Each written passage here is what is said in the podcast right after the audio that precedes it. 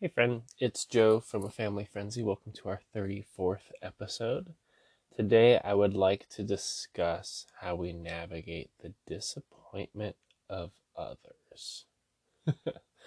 it's something that's very current, and I'm going to try to find ways to talk around a case study without divulging personal details, which is always challenging. But we we recognize that friends, family, people we cross paths with may find this podcast someday, and we we do the best we can to honor individuals in our life, even as we may struggle to navigate their interpersonal mess. So I'll keep this one vague, but try to process with you as personally as I can. So, one of the challenges we've had during this relocation to Japan is this methodology or this mindset of it's the last.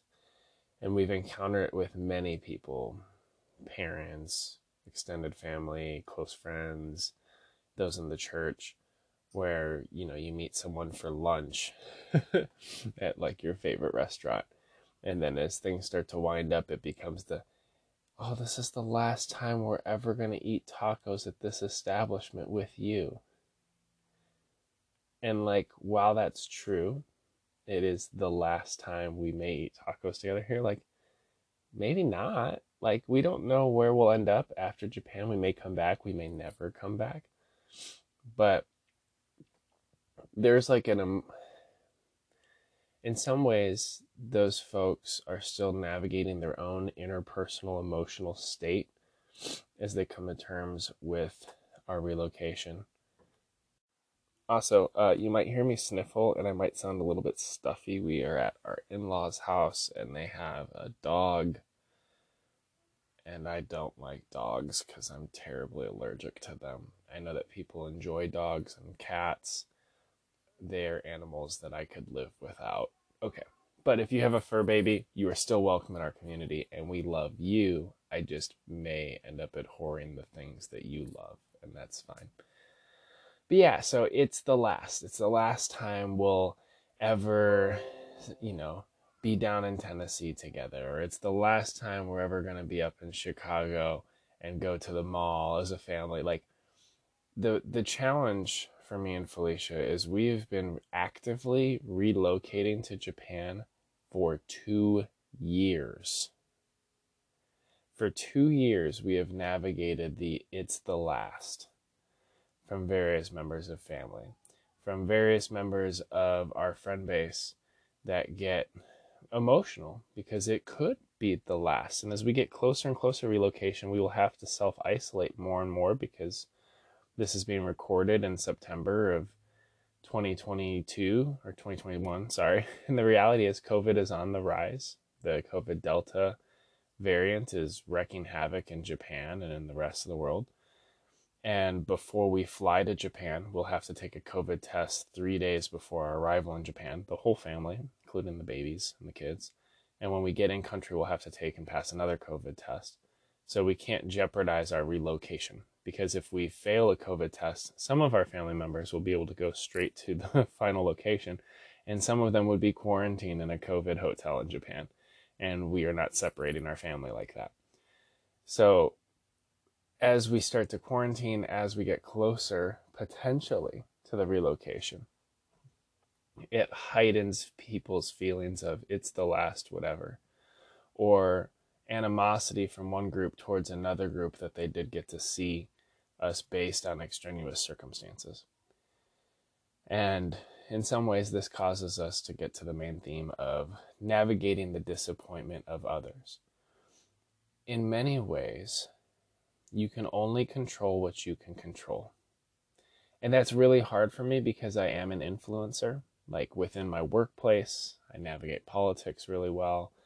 And, you know, coming through, I'd say certain aspects of my family life were broken, though I came from a healthy ish nuclear family.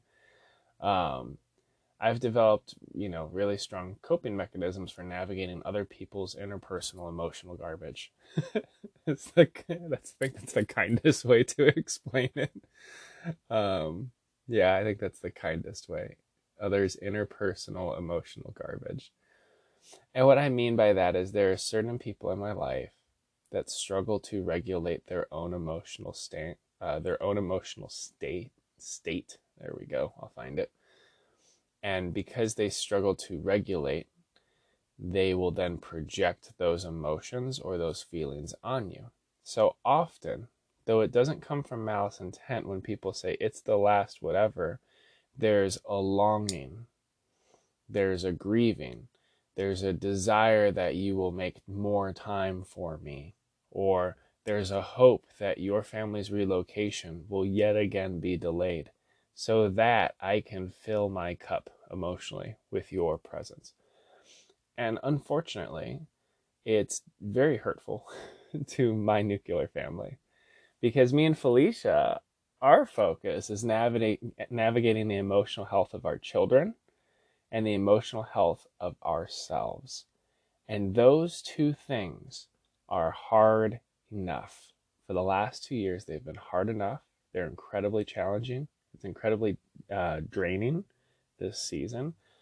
So, on top of that, to add a layer of having to navigate the emotional states of grief and longing that are being projected on us, we've kind of gotten into a posture where we just kind of nod and we're like, yeah, okay, I know that's sad. And that's where it ends because I can't, I don't have the capacity to handle your life. And that's not for me out of a, a malice intent or a lack of compassion. Well, in some ways, I think it is a willful lack of compassion because I can't wear your emotional mindset. Because after we say goodbye at the Starbucks, I still got to go back home and help my kids understand that we're actually delayed another month and a half from moving to Japan. So we're still stuck in this quasi transition that they won't get to go to preschool in Japan until potentially January of 2022 based on relocation timelines and quarantines and all kinds of sadness. So I'm going to let you and your emotional state sit there at Starbucks while I go home and navigate the more challenging emotional state of myself and my family.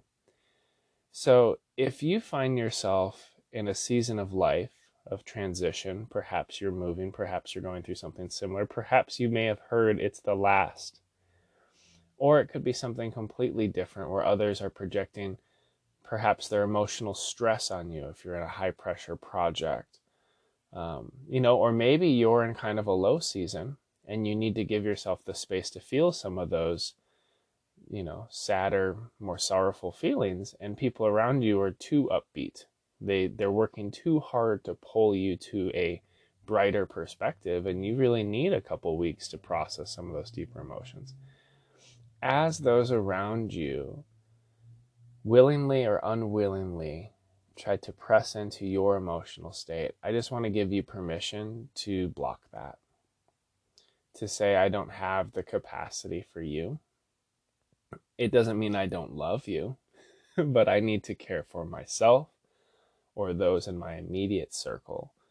So I can't deal with your toxic emotional state. And it's not an attack on you. I just cannot regulate myself and your emotions. You need to build better habits to regulate your emotions because that's not my job as a son or as a father or as a friend for me to regulate you. You regulate you.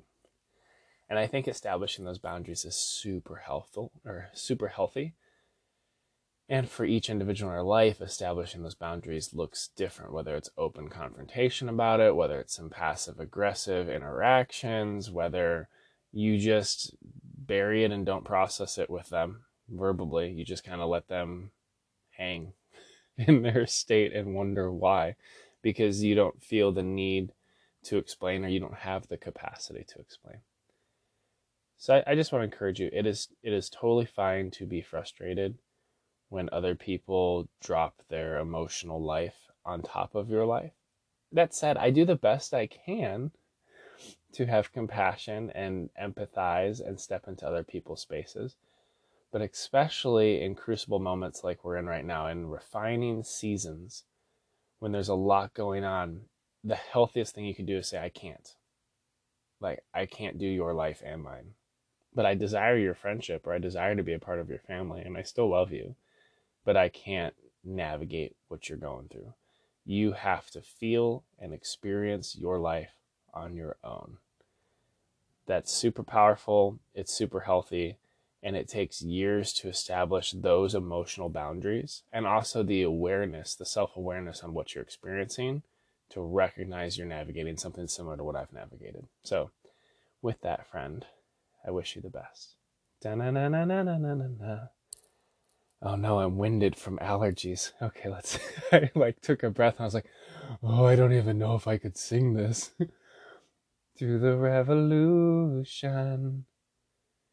In the hope that you subscribe, may our content. I'm like sweating because I'm so allergy ridden. May our content always satisfy. Please subscribe, subscribe, subscribe. Okay, bye. See you around, friend. Good luck.